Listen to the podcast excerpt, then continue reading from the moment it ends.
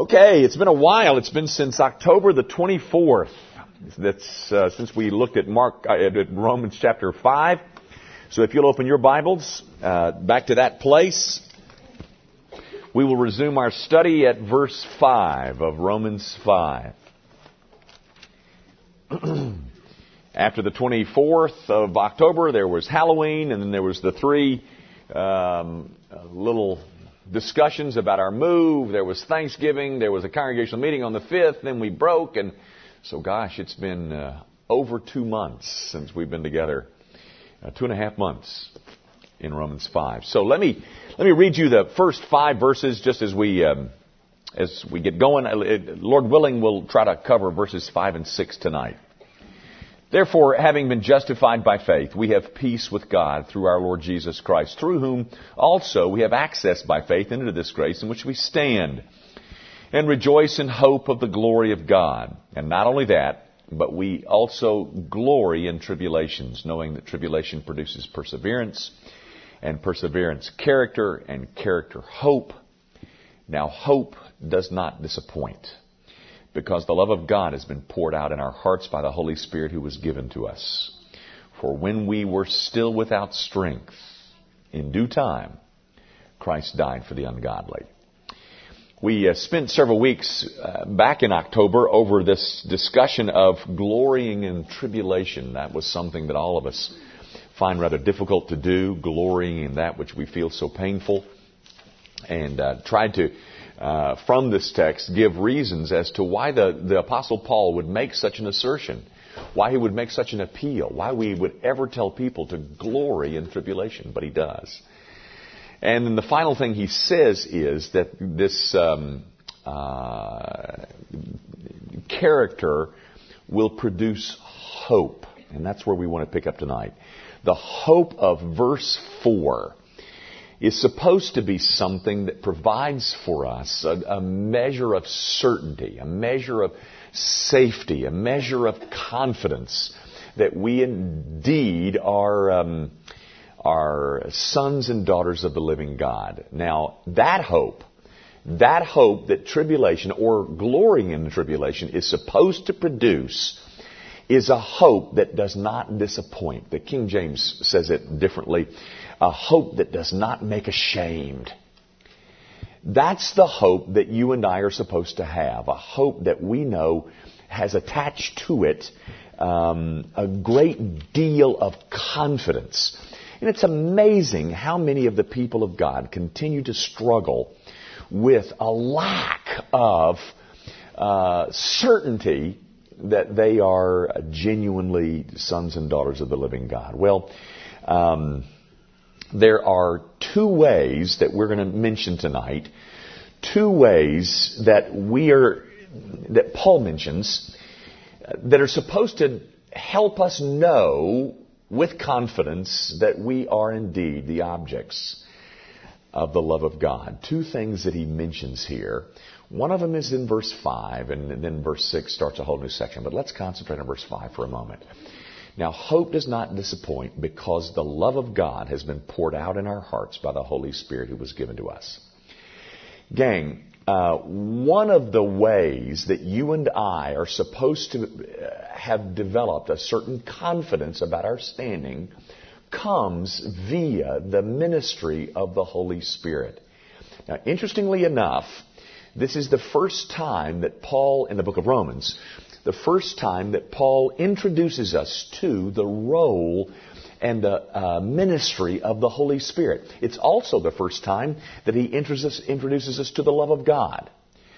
But he says here that the hope that is that has no shame attached, has no disappointment, uh, has no lack of confidence in it, is one that is ours because the love of God has been poured out in our hearts by the Holy Spirit. That is, that confidence comes through some inner sense of God's love ministered to us by the Holy Spirit.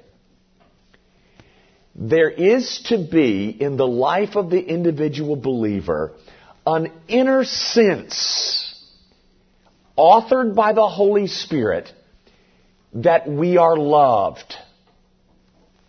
Now, for some, that sense can be quite strong. But for others, it is not quite as strong and even mild, and I would suggest to you that that is the one that is more common. But over and above our, our intellectual apprehension of the love of God, that is, over and above that sense that we know that the Bible teaches it, we know that it's there taught, over and above that, there is a direct and immediate assurance given by the Holy Spirit who, according to this text, has been poured out in our hearts. That sense, that, that measure of assurance is something that is given us by the ministration of the Holy Spirit dwelling in us. I say to you, my brother and sister in Christ, in some degree, all of us need to have tasted a portion of that.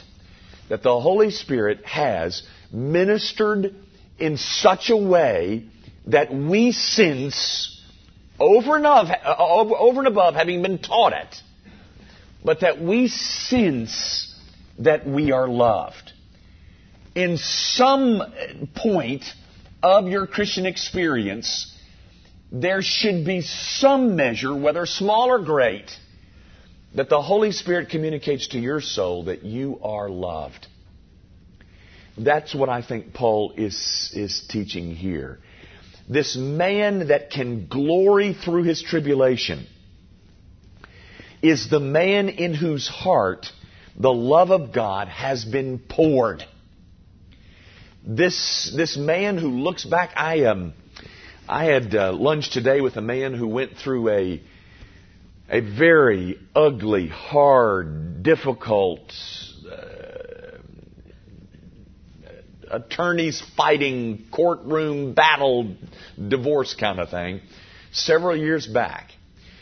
Actually, it was it was a it was several years ago, but he said, "I'm just about at the place where I can finally say I thank God uh, for what I went through." That's a hard thing to do for, the, for any of it. It's taken him four years to get there. But this man who glories in his tribulation, knowing the things that tribulation produces, is the man who has also had the love of God poured out in his heart by the ministry of the Holy Spirit. Our confidence, ladies and gentlemen, um, is not our confidence in our standing, our confidence that we are real, our confidence that we are genuine, our confidence that we are really indeed the sons and daughters of God is not something that is attached to good performance, but it is attached to something that the Holy Spirit has done in, a, uh, in relationship to the love of God. The Holy Spirit has communicated immediately and directly and individually and personally the love of God to each of us in some in some degree or the other. Um, gang, um, um, I, I, this is a fairly long story, and I, am not I'm not trying to um, bore you with. I hope this will illustrate what I'm trying to say. That's what I'm trying to say. Um, in my devotional life, uh, I read through the Bible all the time. I, I, I start, uh, when I've read through it and I'm starting over again, this is the way I always start. I always start with Genesis 1-1, Psalm 1-1, and Matthew 1-1. And, and then I start reading through it again. And, and I've done that for years. I've been a Christian 30 years, and I've done that for years. As soon as I finish up reading it through, then I go back and I start back at Genesis 1-1, Psalm 1-1, Matthew 1-1. So about the middle of the fall, I... Um, I did that again. I had finished, uh, I had completed my read through the Bible, and so I started all over again. And of course, I was reading through Genesis. And I, gang, I've read, I, am not, uh, this is not a, I mean, I've read through Genesis a lot, uh, numerous times. But I was struck this time. I was struck this time with something that I had never been struck with before. And it is that God is always doing something that is unpredictable and unexpected. The classic illustration for me was in the story of um, uh, Jacob's, uh, Jacob and Esau. Because if you know anything about that story, you know that there are two sons. There's a firstborn and a secondborn. And of course, Esau is the firstborn. Jacob is the secondborn. But it's Jacob that God has chosen to work through and carry through a line of redemption. And yet, ladies and gentlemen, Jacob, if you and I had, would, would meet up with Esau and Jacob one day, I, I guarantee you 90% of you would prefer Esau over Jacob. Esau was an outdoorsman. He was kind of a woodsy kind of guy. His daddy liked him, you know. His daddy didn't particularly care for the other boy because he was a mama's boy. He spent his time in the kitchen. Uh, he knew a lot of recipes, but he didn't know much about manliness. He, you know, he, he dressed up to to become somebody that he wasn't, so that he could steal his brother's blessing. He uh, he outfoxed him out of the birthright. He uh, and then after all that, Jacob is coming back home, and and Esau is. I mean, Jacob is so afraid he's going to get killed by Esau. And what does Esau do? He forgives him. And you know, my, my point in telling you that story is, if I had one of those two people to love it wouldn't have been Jacob. It would have been Esau. He was far more lovely. He was far more appealing on a human level.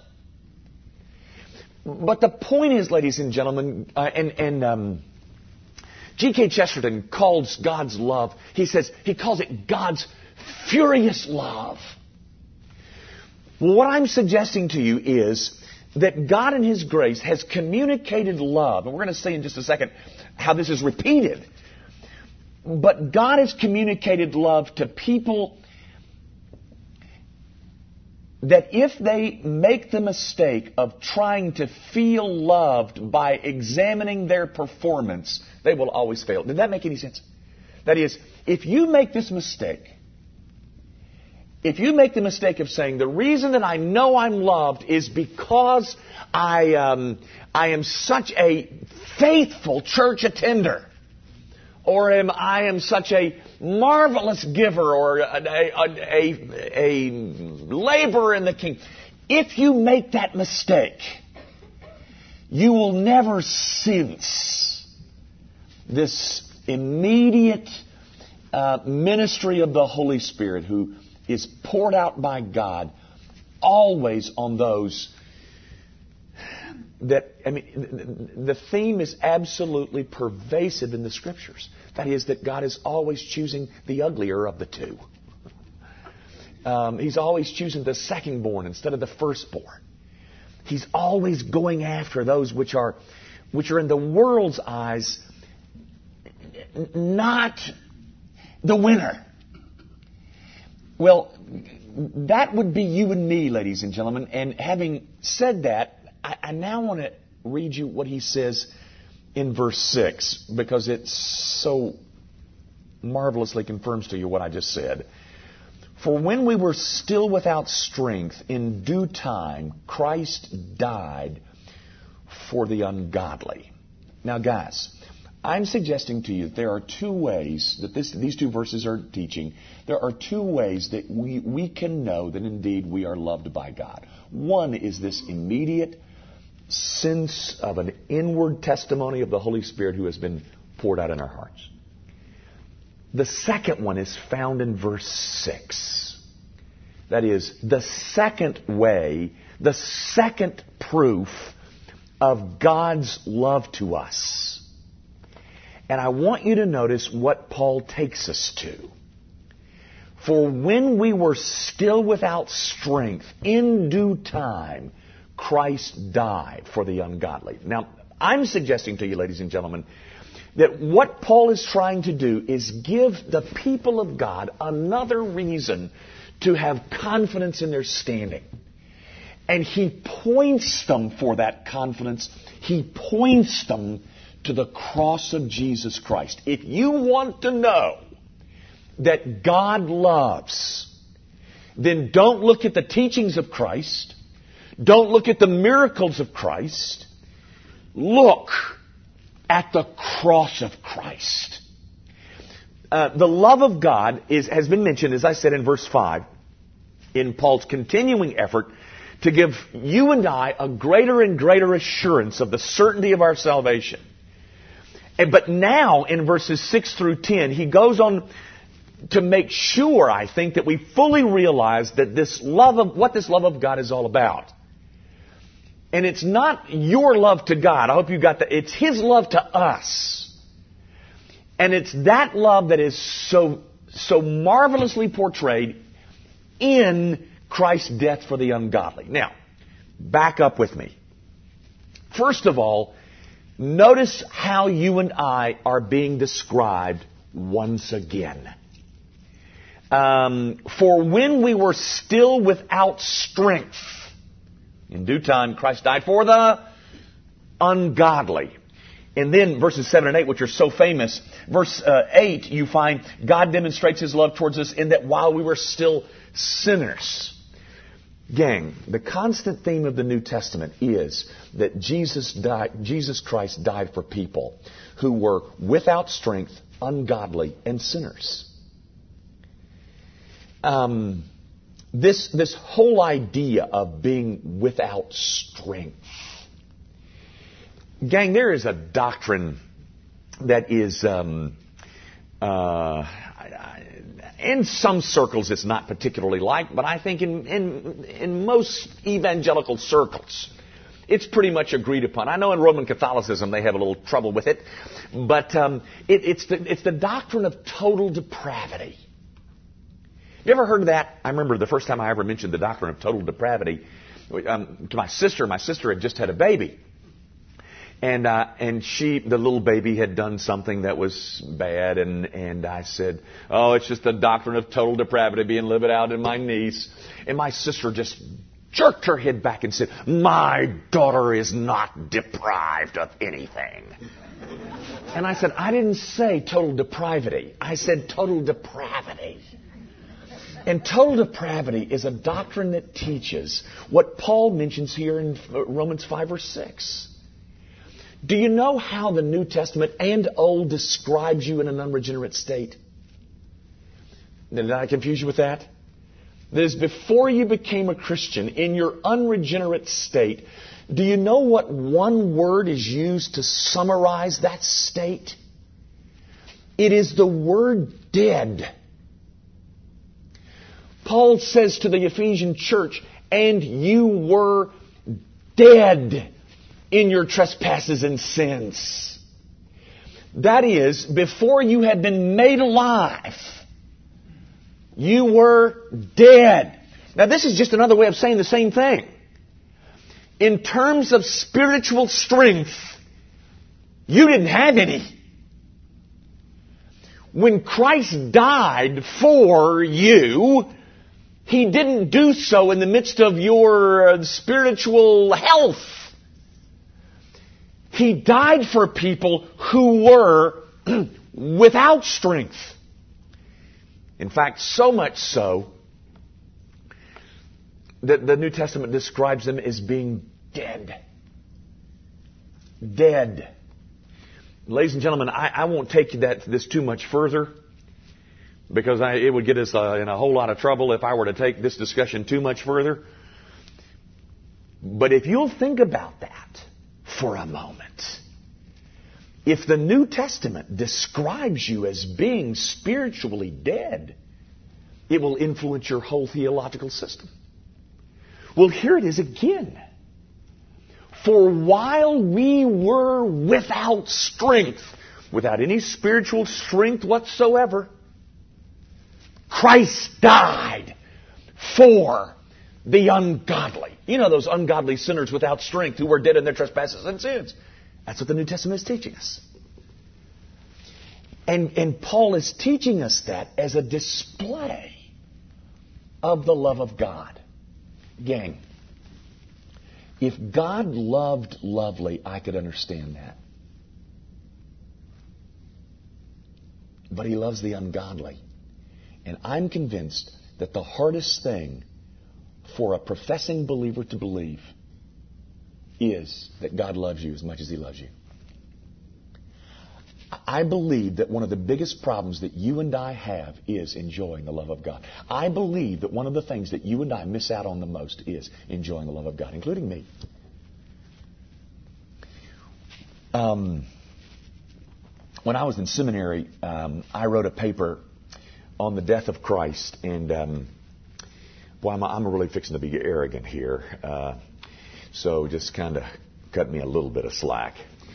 Um, but do you know when Jesus Christ is on the cross and he uh, he cries out, "My God, my God, why hast thou forsaken me?"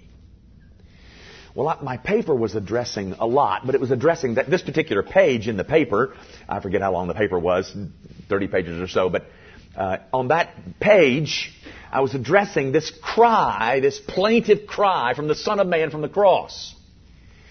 And I said in the paper something like this. I said, and for this inexplicable moment, the Trinity was torn asunder as the Father turns his back on the Son. That is, Jesus is crying out, My God, my God, why hast thou forsaken me? And I'm saying about that statement that in this one moment, the Trinity is torn asunder while um, uh, the father turns his back on his son. And the professor who graded that paper took a red pen and, and wrote a, a line from the bottom of the page to the top of the page and wrote this word.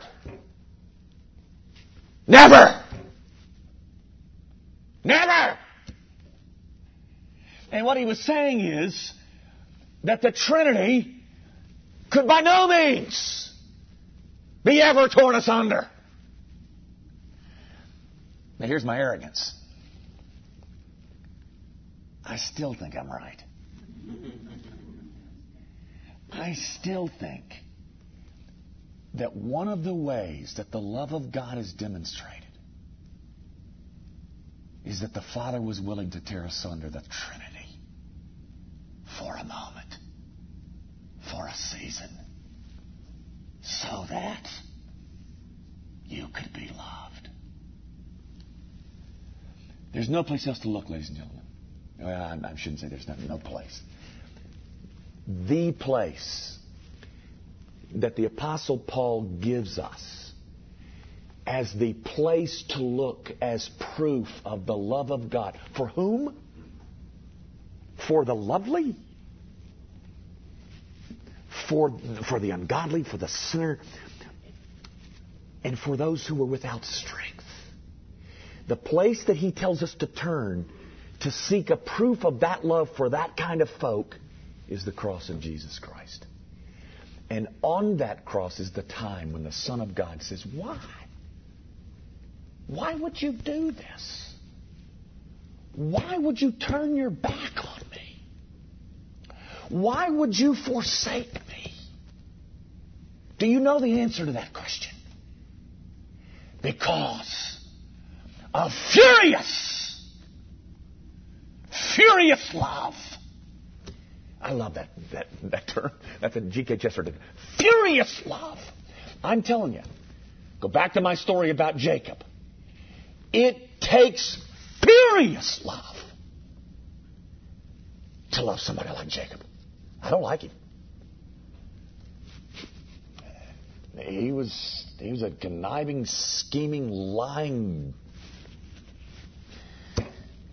but yet that's the one that God chased down.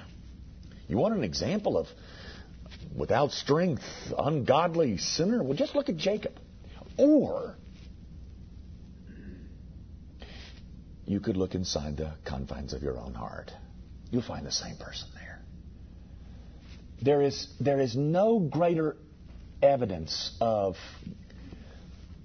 God's determination to love than people like Jacob and like me.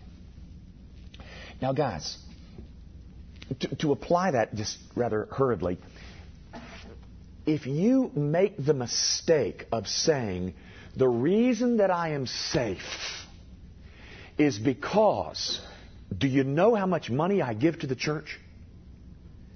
Do you know how much tutoring I do at the Neighborhood Christian Center? Do you know how long I've gone to church and been faithful in church attendance? If you make that mistake, you will never find assurance.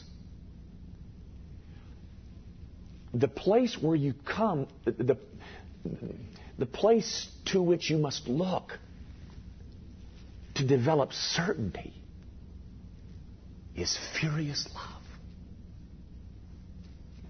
And that's the hardest thing in the world for us to understand, I think. I think the Christian community understands a lot of theological issues far better than they understand that God so loved the world. I want to do one quick thing, and then we'll kind of move on. We better hurry. But I, if you've still got your Bibles open, I want you to. I, I, maybe I've done this in here before. I want you to go with me to John 17. I know I've done it a lot, but it, it'll tell you just how how overwhelmed I am with this. John 17. John 17 is a passage that's famous. Uh, it's famous because there's books written about John 17 apart from John uh, 11 or John 9. But there's whole books written about John 17. The reason that whole books are written about John 17 is because it contains a prayer. It contains the high priestly prayer. It contains the prayer of Jesus Christ. Guys, uh, I've said this often, but the Lord's Prayer is not in Matthew 6. The Lord's Prayer is in John 17. Jesus taught us to pray the Lord's Prayer, the one that we call the Lord's Prayer, but the one that He prayed is this one, John 17. And there is so much unbelievable richness in this study. I mean, there's all kinds of books written on John 17 because it's the prayer of Jesus. All kinds of stuff said in here that we could fix our attention on.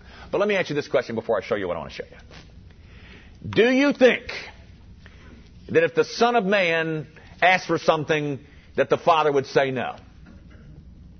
That is, Jesus, the second person of the Trinity, turning to the Father and asking Him for something, what do you think will be the inevitable reply of God the Father? I don't know about you, but I would bet, I put my money on God the Father saying, absolutely. I want you to see one of the things that the Son of Man asks for. Um, let's begin in verse 20 just because we. No, let's not. Uh, yeah, let's begin there. I do not pray for these alone, but also for those who will believe in me through their word, that they will, uh, they all may be one, as you, Father, are in me and I in you, that they also may be one in us, that the world may believe that you sent me, and the glory which you gave me I have given them, that they may be one, just as we are one. I and them, here it is, I and them, and you and me, that they may be made perfect in one, and that the world may know that you have sent me, and not only that the world may know that you have sent me, but the world may know that you have loved them as you have loved me. Do you see that word as, ladies and gentlemen? It doesn't say, here's what I'm asking that you would love them kind of sort of like the way you love me or similar to the way that you love me.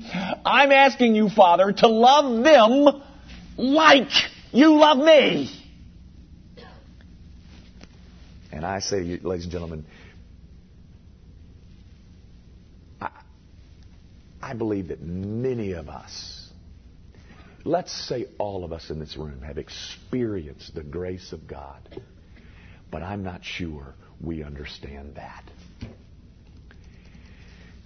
That we are loved, that God the Father loves me like He loves Jesus.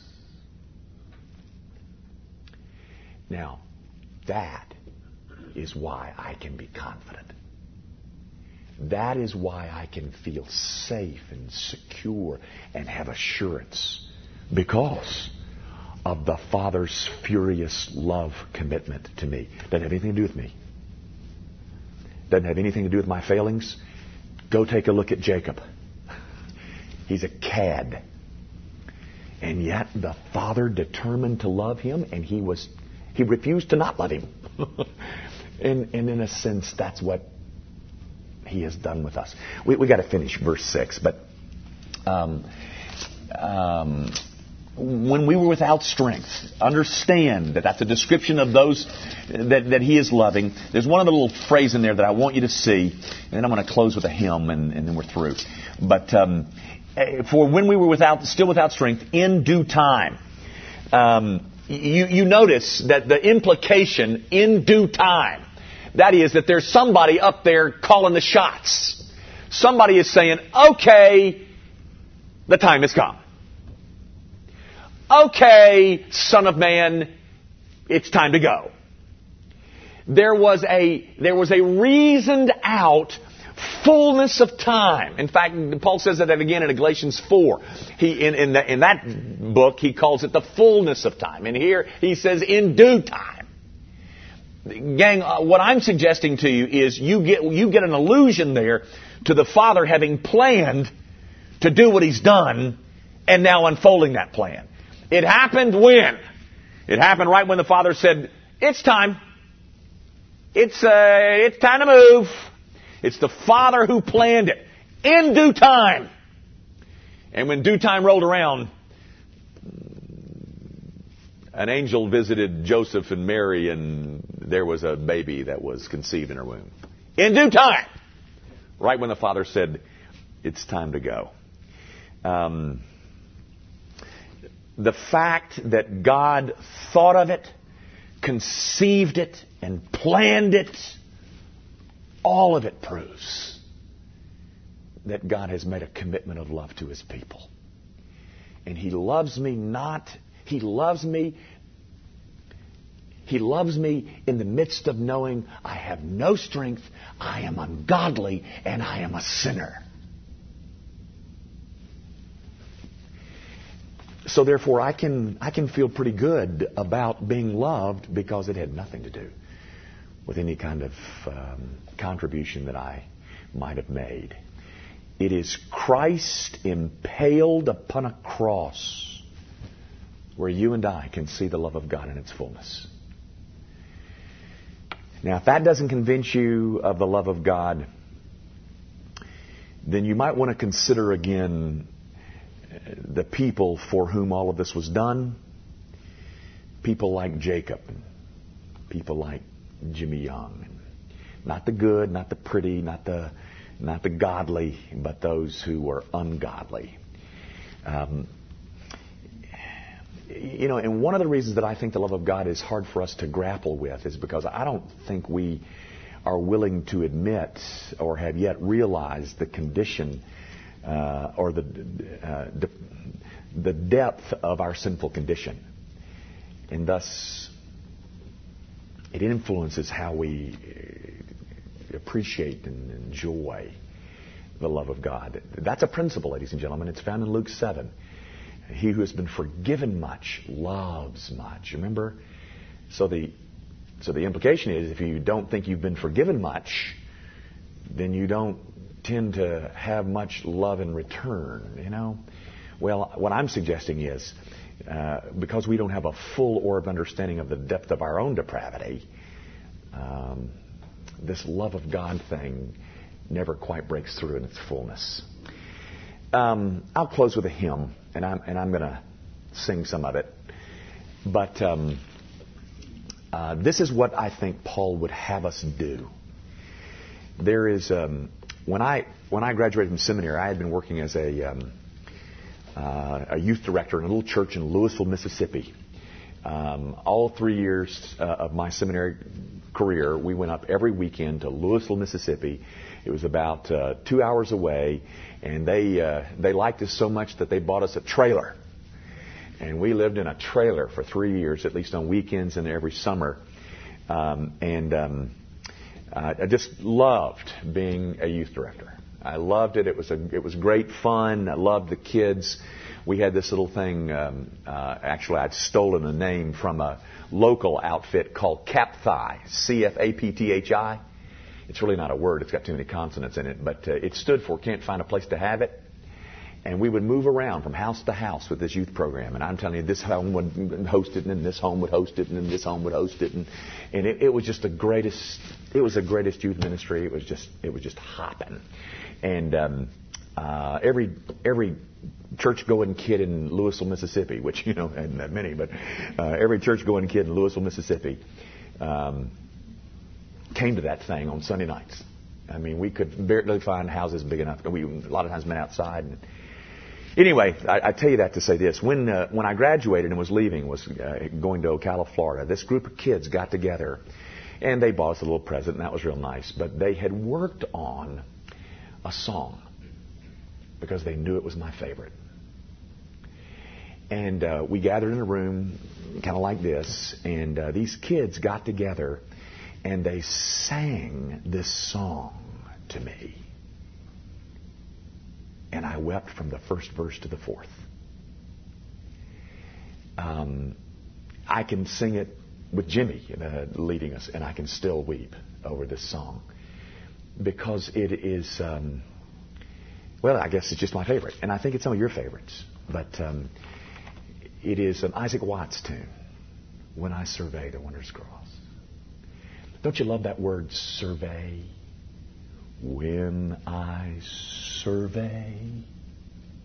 Not when I give it a casual glance, not when I look over my shoulder and see that there's a crossover, not when I bought one at the at the jeweler's and, and with the little man on it, uh, not not the one that is on the back of our cars and trying to tell people that we don't speed. Uh, when I survey, when I survey the wondrous cross on which the Prince of Glory died. Have you ever surveyed the cross on which the Prince of Glory died? Because that, ladies and gentlemen, is the proof that Paul points us to that God loves ungodly, undeserving, no strength sinners. When I survey the wonders, my richest gain I count but lost in pour contempt.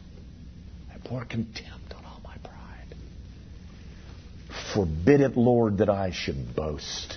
Save I don't want to boast in anything except what Jesus Christ accomplished for a guilty, undeserving, no strength, ungodly sinner. Uh, all the vain things that charm me most. Oh, look at all those that stuff that charms us. We get charm out of DVD players. All those vain things that charm me most, I sacrifice them for to his blood. And then those last two stanzas are. Now, now we're still surveying, ladies and gentlemen. We're not glancing, we're surveying the wondrous cross. See from his hands.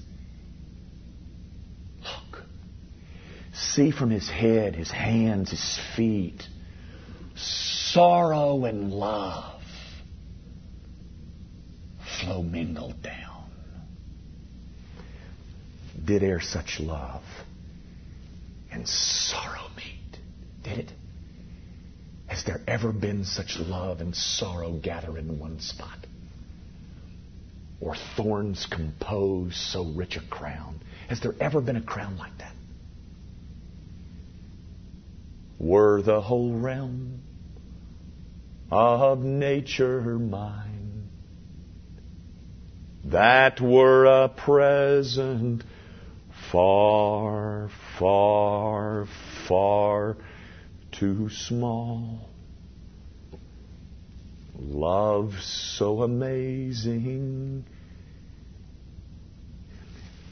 So amazing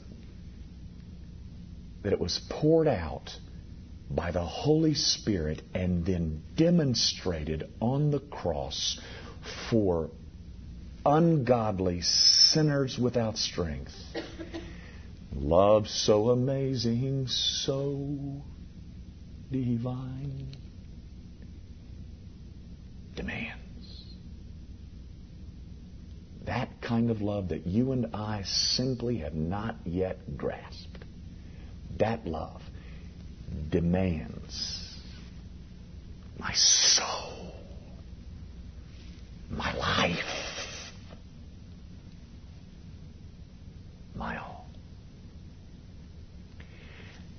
My brother and sister in Christ, Paul has inserted these two verses, and then 7, 8, 9, and 10, he's going to go on and give you more information about it.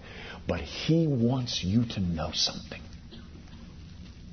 He wants you to know that God loves you so much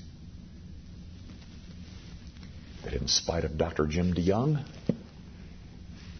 he ripped apart the Trinity so he could demonstrate it. That's good. Our Father, I am, um, I'm as, my understanding is as meager as anybody in this room.